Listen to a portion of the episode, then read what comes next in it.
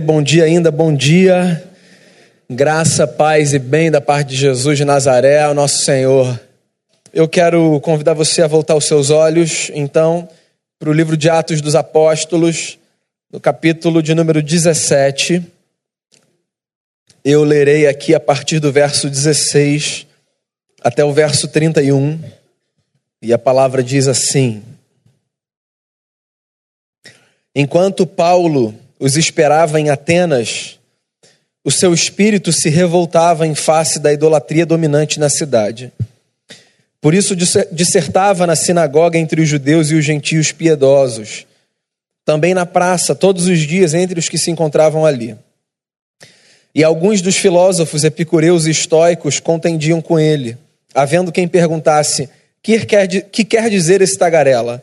E outros, parece pregador de estranhos deuses pois pregava a Jesus e a ressurreição.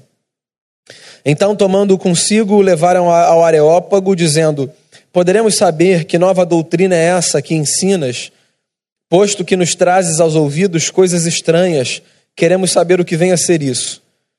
Pois de todos os de Atenas e os estrangeiros residentes, de outra coisa não cuidavam, senão dizer ou ouvir as últimas novidades.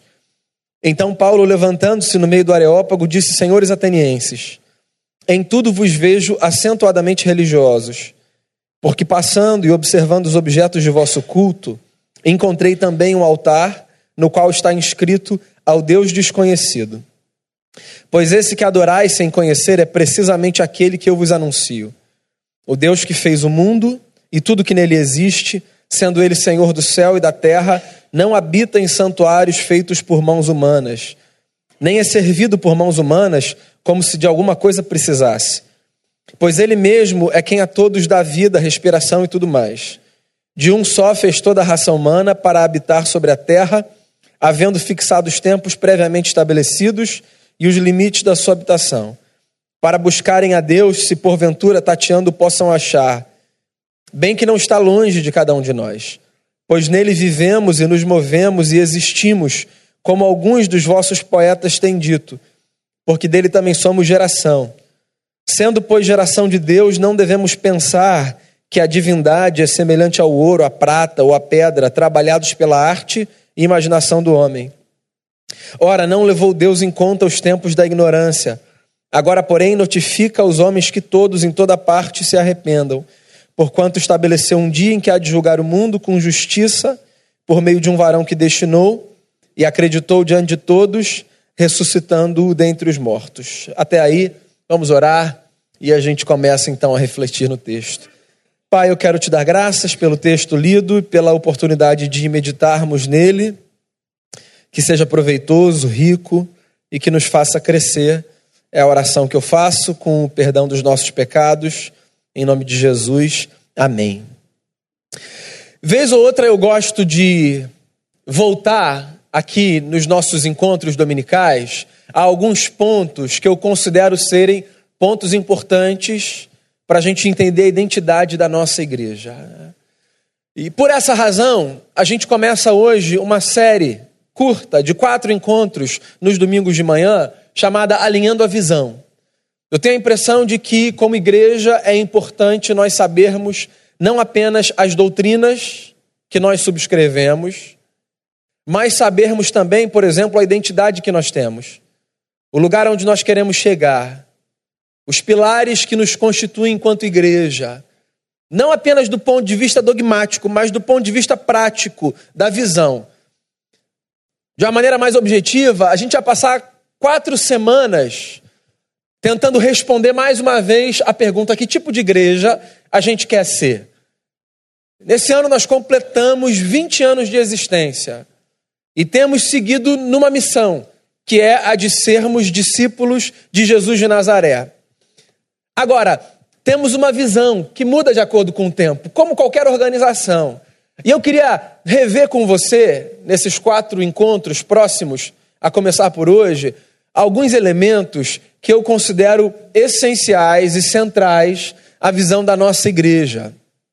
E eu queria começar refletindo sobre a necessidade de sermos uma igreja culturalmente contextualizada. Esse é um elemento central na visão da nossa comunidade de fé.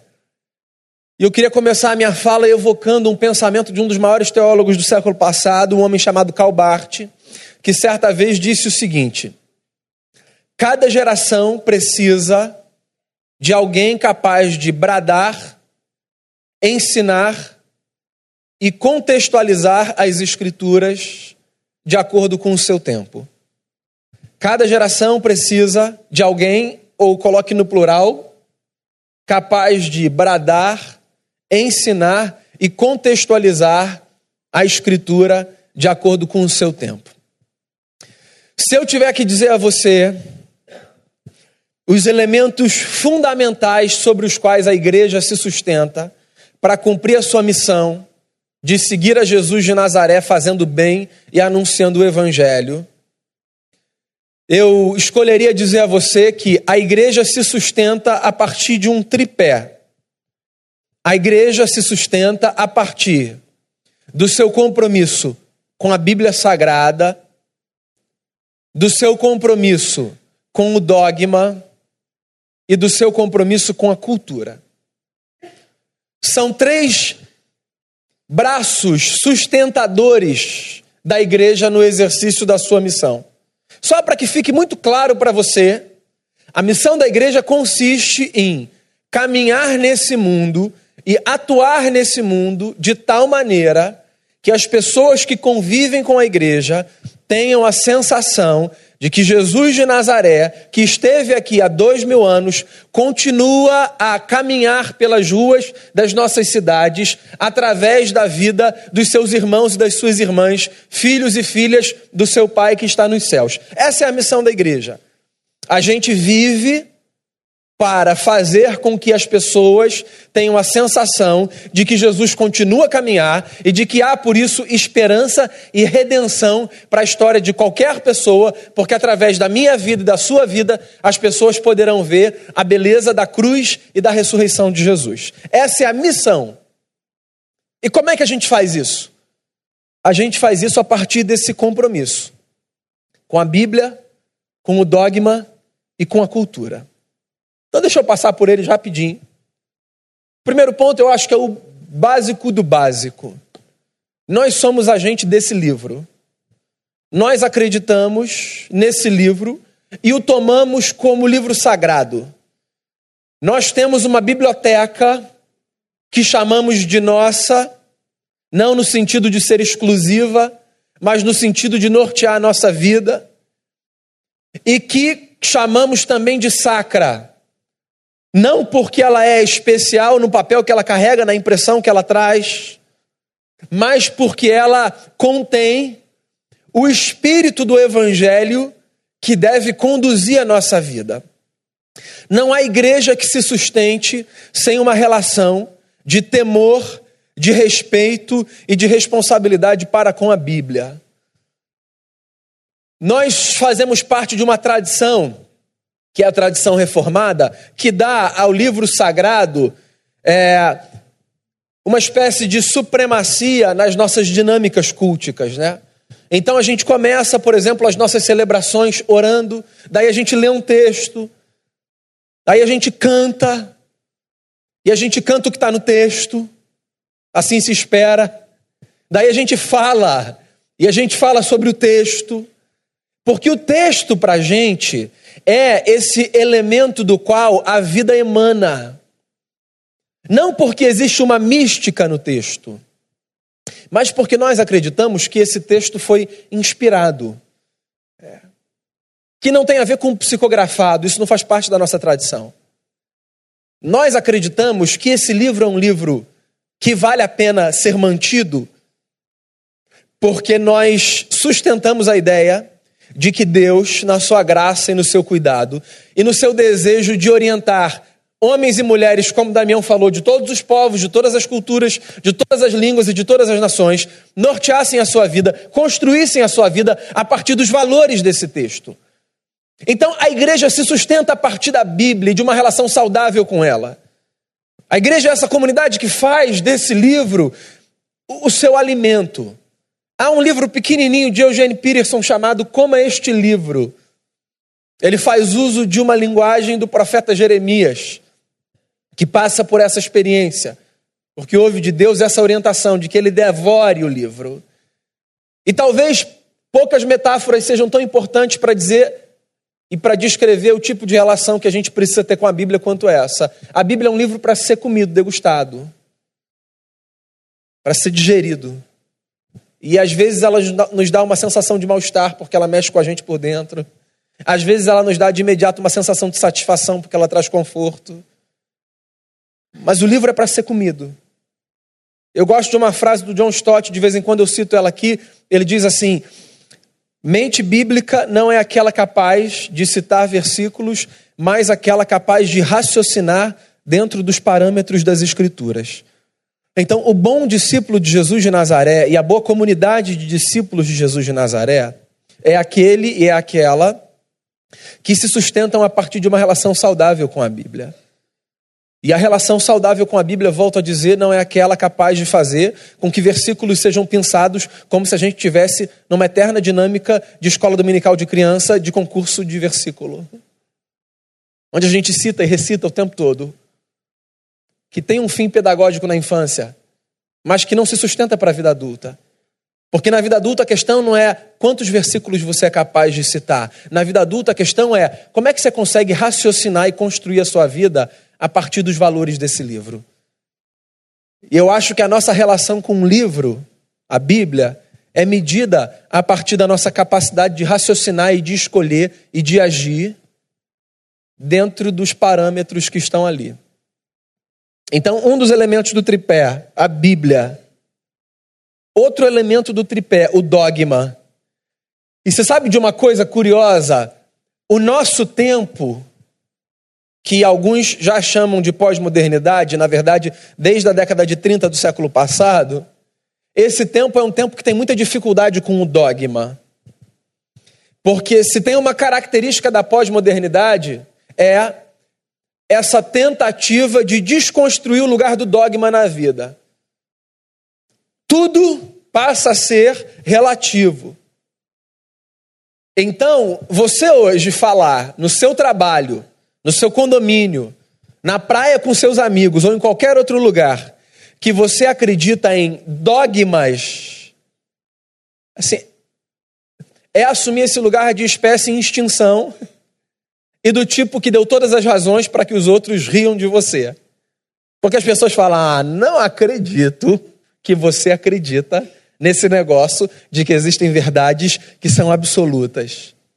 Deixa eu explicar para você o que é o dogma, porque o dogma é diferente do livro. O livro é sagrado, o dogma não.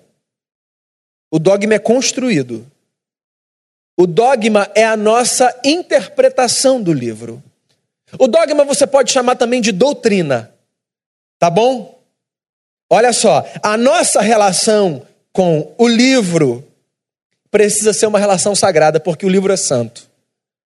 A nossa relação com o dogma precisa ser uma relação de suspeita, porque o dogma é construído pela gente.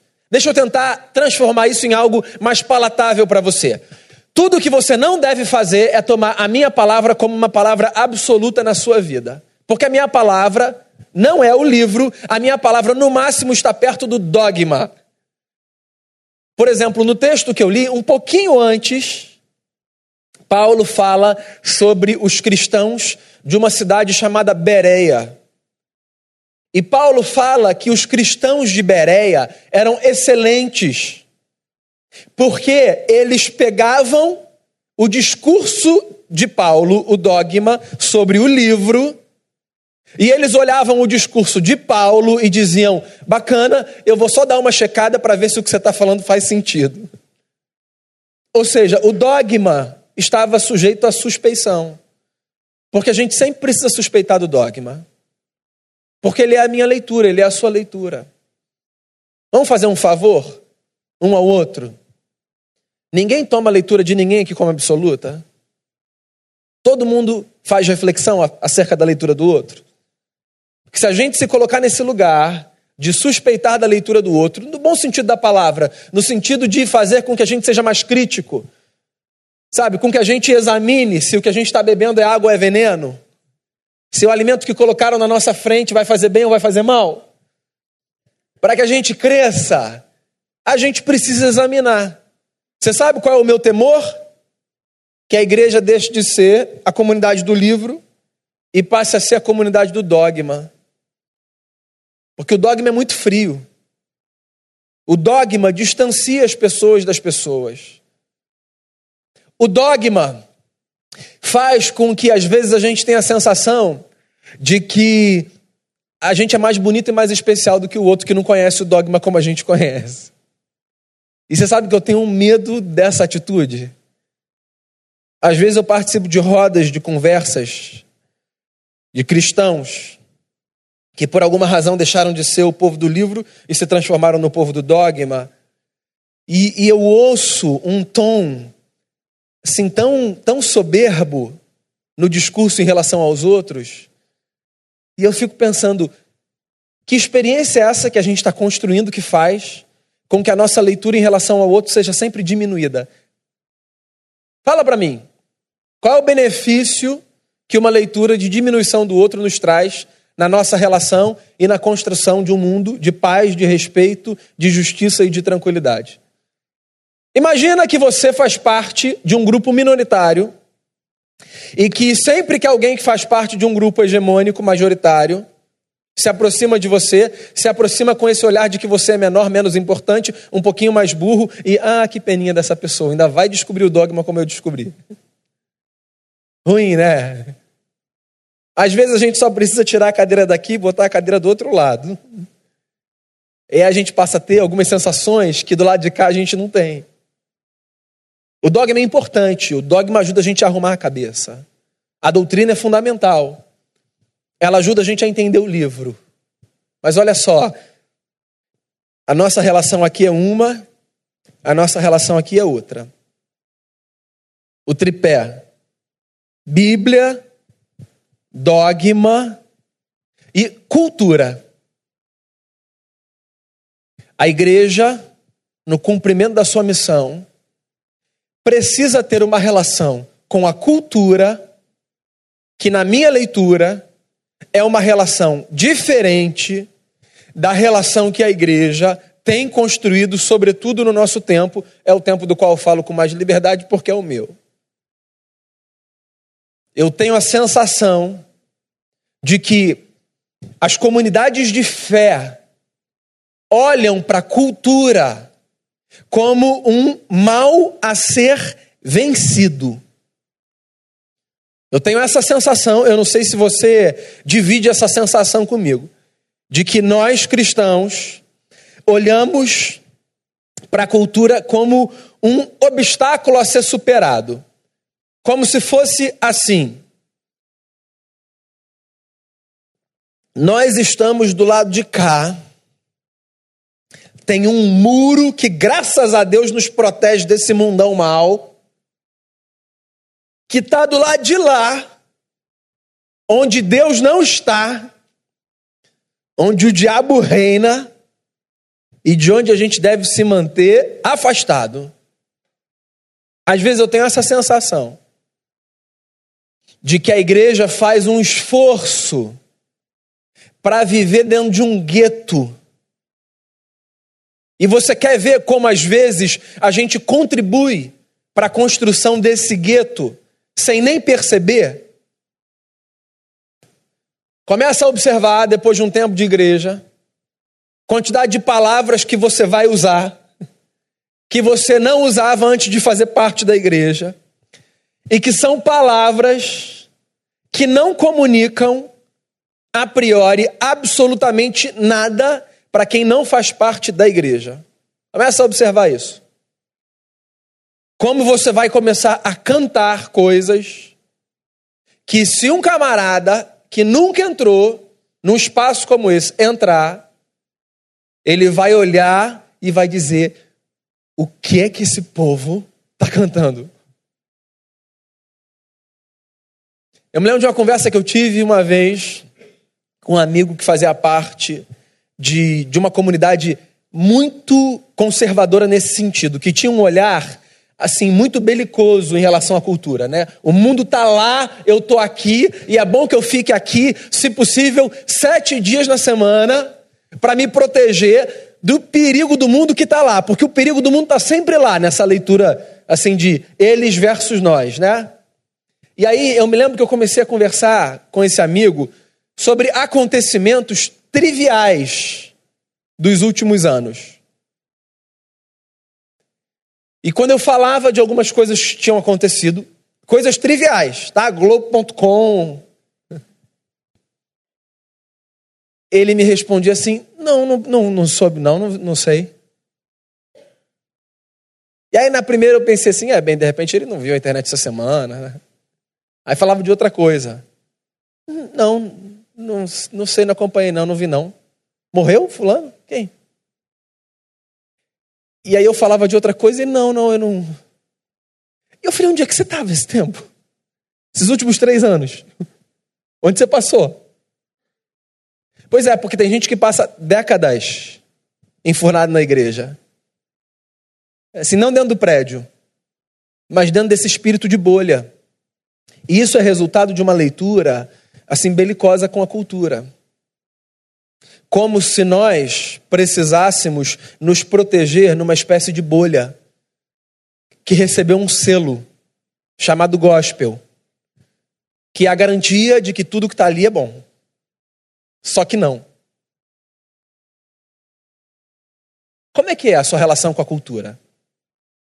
Quando você pensa em igreja, e quando você pensa nesse fator, esquece agora o livro esquece o dogma e pensa na cultura. Como é que é a sua relação? Qual é a sensação que você tem? De que existe um exército de anjos te protegendo desse mal, que é a cultura? Ou de que existe entre você e a cultura uma série de possibilidades de construção para que a sua vida não pareça a vida de um ET que caiu nesse mundo por acaso, mas que está louco para ser abduzido, porque esse negócio aqui é muito estranho. E graças a Deus que ele vai nos tirar daqui e nos levar para um outro lugar onde a gente não é afetado pelos males do mundo. Então a gente vai para o texto. E eu não vou tomar muito seu tempo, porque eu sei que você vai começar a pensar no jogo do Brasil. Vai ser rápido.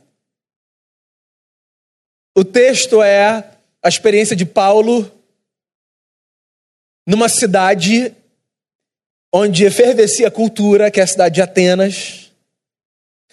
E, e a sensação que Paulo tem da idolatria daquela cidade e a abordagem que Paulo faz na tentativa de comunicar o evangelho de Jesus para aquela cidade. O texto é isso.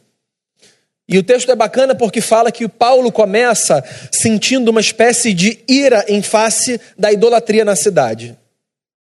Então, Paulo está indignado porque ele percebe na cultura elementos que representam ídolos. Está aí uma coisa que a gente precisa entender. O fato de eu dizer que a gente precisa ter uma relação de ponte e não de muro com a cultura, não significa dizer que tudo que está posto na cultura deve ser consumido e desfrutado da maneira que está. Porque há coisas que são horríveis e que estão aí. E Paulo, ele percebe que nos elementos culturais do seu tempo em Atenas havia experiências que provocavam idolatria no coração das pessoas. Que eu acho que a gente não precisa gastar muito tempo para desconstruir aquela ideia de que a idolatria está só na imagem, né? A idolatria está em qualquer relação que a gente tem com qualquer coisa ou com qualquer pessoa que ocupe um lugar de divindade no nosso coração. Então eu posso ter muitos ídolos sem que eu tenha nenhuma imagem na minha casa de absolutamente nada. E aí Paulo se revolta, porque Paulo sabe que idolatria é um problema. Porque idolatria faz com que a gente trate alguma coisa que não é Deus como se fosse Deus. Então, idolatria é uma experiência angustiante, porque a idolatria é essa tentativa da gente tocar Deus onde Deus não está. Aí, sabe o que é engraçado, eu diria genial, é que Paulo se revolta, mas ele não deixa de ser sábio. Ele não diz assim, ó, eita povo idólatra, vai tudo pro inferno mesmo, tô vendo vocês. Ou vocês vêm pro lado de cá, ou vocês vão queimar. Eu tenho medo do discurso evangélico, eu tenho medo. Eu tenho medo. E quando eu ouço esse discurso, eu dou uns dois passos para o lado e faço o gesto assim: ó, eu não tenho nada a ver com isso. Não sou eu. Depois a gente conversa. Esse negócio é esquisito, é estranho. Paulo olha e Paulo percebe, porque a cultura grega era uma cultura politeísta, ele percebe no Areópago, que era esse espaço de discussão, de reflexão, ele percebe uma série de altares. E aí, Paulo percebe um altar que tem a seguinte inscrição: ao Deus desconhecido. E Paulo olha para esse altar e ele fala: essa é a porta. Eu vou entrar por aqui. Eu vou falar de Jesus por aqui, porque assim, esse Deus tem nome, esse Deus tem nome, esse Deus tem nome, esse tem nome, esse aqui, esse é o buraco que eu precisava. Olha só, quando eu olho para a cultura, não como um mal a ser vencido, mas como um elemento necessário para a construção da vida, eu deixo de olhar o alvo para eu dar um tiro e eu passo a olhar a porta pela qual eu atravesso para comunicar o evangelho às pessoas. E aí, porque o Paulo era um cara cheio de cultura, porque a gente precisa ser gente de cultura, que não significa necessariamente ser gente lida. Se você puder ser ótimo. Só significa ser gente que sabe quais são as perguntas que estão sendo feitas, quais são os dilemas que as pessoas enfrentam. Gente que vive no seu tempo.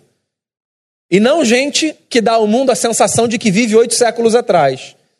Paulo era um cara do seu tempo. E Paulo conhecia a cultura grega.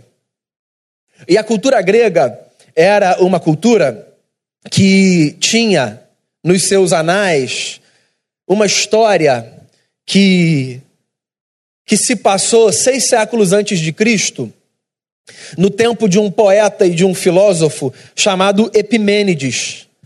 Por volta do ano 600 antes de Cristo, viveu um homem chamado Epimênides na Grécia. E no tempo de Epimênides, uma praga destruiu a Grécia. E os gregos reuniram os seus sábios e os seus sacerdotes para tentar descobrir o motivo daquela praga que destruiu a nação, o império. E ninguém conseguia descobrir por que, que aquela praga tinha assolado a Grécia. Daí, um sábio chamado Epimênides disse assim: é possível que essa praga seja resultado da obra não de uma das nossas divindades, mas de um Deus desconhecido. Porque a gente já ofereceu sacrifício para todos os nossos deuses. E a praga continua. Então, por que, que a gente não tira uma prova, não pede um sinal? A gente vai fazer o seguinte: sugestão do sábio. A gente vai deixar um rebanho de ovelhas sem comida por um tempo. E a gente vai soltar, depois desse tempo, essas ovelhas no pasto. Se essas ovelhas procurarem imediatamente comida, o que é o natural, então a gente continua tentando pedir outro sinal para ver assim quem foi responsável por essa praga. Se essas ovelhas famintas, ao invés de irem ao pasto se alimentar, se deitarem e descansarem, esse vai ser o sinal de que essa praga nos foi lançada por esse Deus desconhecido. E o povo achou por bem e eles fizeram isso. E quando as ovelhas foram lançadas no aprisco, ao invés de naturalmente seguirem e comerem o pasto, elas se deitaram. Então o sábio disse: Tá aí, essa praga é resultado de um Deus que desconhecemos. Vamos fazer o seguinte: vamos erigir um altar para esse Deus e vamos dizer: esse é o altar do Deus desconhecido. Assim a gente aplaca a ira dessa divindade e o império volta a como tudo era antes. E assim foi feito. E os gregos passaram então a adorar também, só por uma questão de precaução, o Deus desconhecido. Aí o Paulo, que conhece cultura, porque o Paulo não é um cara que vive em bolha, alienado, o Paulo não é gospel. O Paulo fala: Eu conheço essa história, vai ser por aí que eu vou entrar e eu vou falar de Cristo para essa gente. E aí ele fala: Eu vejo, senhores atenienses, que vocês são muito religiosos.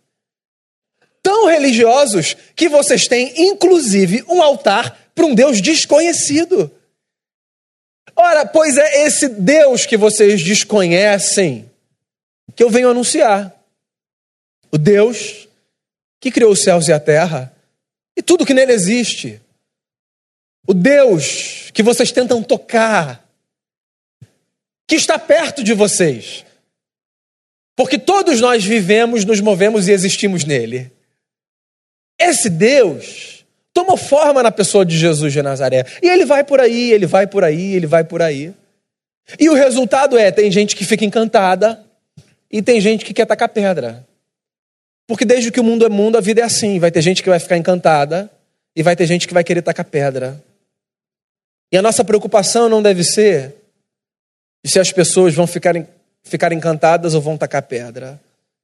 A nossa preocupação deve ser a de viver a experiência da fé de tal forma que as pessoas que não fazem parte desse segmento da cultura que nós fazemos parte, da cultura religiosa cristã, olhem para nós e digam assim: Eu quero ouvir essa gente, essa gente tem alguma coisa a dizer. Você sabe que essa é uma oração que eu faço pela nossa igreja, né? A oração para que Deus faça dessa igreja uma igreja que comunique às pessoas que não têm igreja, que não gostam de igreja, o evangelho de tal forma que elas olhem para a gente e digam assim: está aí um povo com o qual eu tenho interesse de conviver. Eu tenho pavor de ser subproduto do gospel. Confessar aqui a vocês um medo. Não quero, não tenho a menor intenção de cantar música que só a gente entende, de falar uma linguagem que só a gente entende, de construir muro onde a gente deve construir pontes. Porque quando eu olho não apenas para o Paulo que fez o que fez, mas para Jesus de Nazaré, eu vejo um sujeito com uma capacidade incrível de olhar para as pessoas e dizer: é, tem alguma coisa que pode dar liga aqui nessa relação. Deixa eu te ouvir. Jesus ouvia as pessoas. Jesus queria saber quais eram os interesses das pessoas. Jesus falava sobre política. Jesus falava sobre filosofia. Jesus falava sobre relacionamento, sobre morte, sobre vida, sobre sonho, sobre medo. Jesus tocava quem ninguém tocava. Jesus entrava na casa de quem ninguém entrava. Porque Jesus não via o mundo como esse ambiente do diabo. Jesus via o mundo como esse espaço por onde a igreja circula para levar as pessoas esperança, paz. E a minha oração, como pastor dessa comunidade de fé, é para que, na tentativa de cumprirmos a missão de Jesus, nós sejamos um povo culturalmente contextualizado. Que tem muito mais a ver do que apenas colocar uma bateria, uma roupinha descolada e substituir a música velha pela música nova. Muito mais do que isso. Muito mais, você pode ter certeza. Tem a ver com saber o que as pessoas estão falando, que perguntas elas estão fazendo. Eu nunca vou me esquecer de uma foto que me mandaram do muro da PUC em São Paulo, que apareceu um dia pichado. Jesus é a resposta. E aí no outro dia com uma pichação em cima. Beleza. E qual é a pergunta? Qual é a pergunta? Qual é a pergunta que as pessoas estão fazendo? Sobre o que as pessoas estão falando? Quais livros as pessoas estão vendo? Quais filmes as pessoas estão assistindo? Porque ou a gente está aqui dialogando com o mundo e procurando comunicar o evangelho, ou a gente entra numa bolha e espera Jesus voltar, vendo a vida passar com a banda, cantando coisas de amor. Que Deus nos dê a graça de sermos perspicazes como o apóstolo Paulo. Sermos uma igreja que consegue dialogar, que consegue conversar. Uma igreja menos interessada em mandar para o inferno e mais interessada em chamar para o céu. Uma igreja onde as pessoas que não gostam de igreja tenham vontade de estar, porque entendem o que diz, porque entendem o que se canta, porque não olham para uma comunidade e dizem: de onde esse povo veio? Mas que são capazes de dizer: sim, essa gente é gente como a gente, só que eles têm uma mensagem que eu desconhecia. Talvez seja o meu Deus desconhecido. Eu quero ouvir um pouco mais sobre esse Criador dos céus e da terra que tomou forma na pessoa de Jesus de Nazaré. Essa é a minha oração, que a nossa comunidade seja assim, culturalmente contextualizada. Vamos orar? Pai, eu quero dar graças ao Senhor pelo privilégio de sermos igreja, de sermos o povo do livro, de sermos essa gente com os seus dogmas e de sermos essa gente que, como Jesus e como os apóstolos, olha para a cultura na tentativa de construir pontes e não de erigir muros. Nos dê a graça de sermos fiéis ao Evangelho na mesma medida que somos ou que devemos ser interessados na construção de uma comunidade relevante para aqueles que nos cercam. Que a nossa fé faça sentido para os nossos vizinhos, Senhor, antes de mais nada. Que a nossa presença faça sentido para quem faz muro com o nosso muro. Quer seja nessa igreja, quer seja na nossa casa. Que Jesus seja o Deus desconhecido apresentado por nós aos homens e mulheres que convivem conosco e que a gente consiga dialogar no espírito do Evangelho de tal forma que as pessoas se sintam cativadas por essa mensagem que um dia cativou o nosso coração. Então eu peço que o Senhor nos abençoe profundamente para nós sermos desse tipo de igreja que no exercício da sua missão tem como visão ser contextualizada na cultura, para que as pessoas vejam a esperança que há em ti, para que as pessoas conheçam o Evangelho que mudou radicalmente o curso da nossa vida, para que a vida seja mais leve. Em nome de Jesus. Amém. Amém.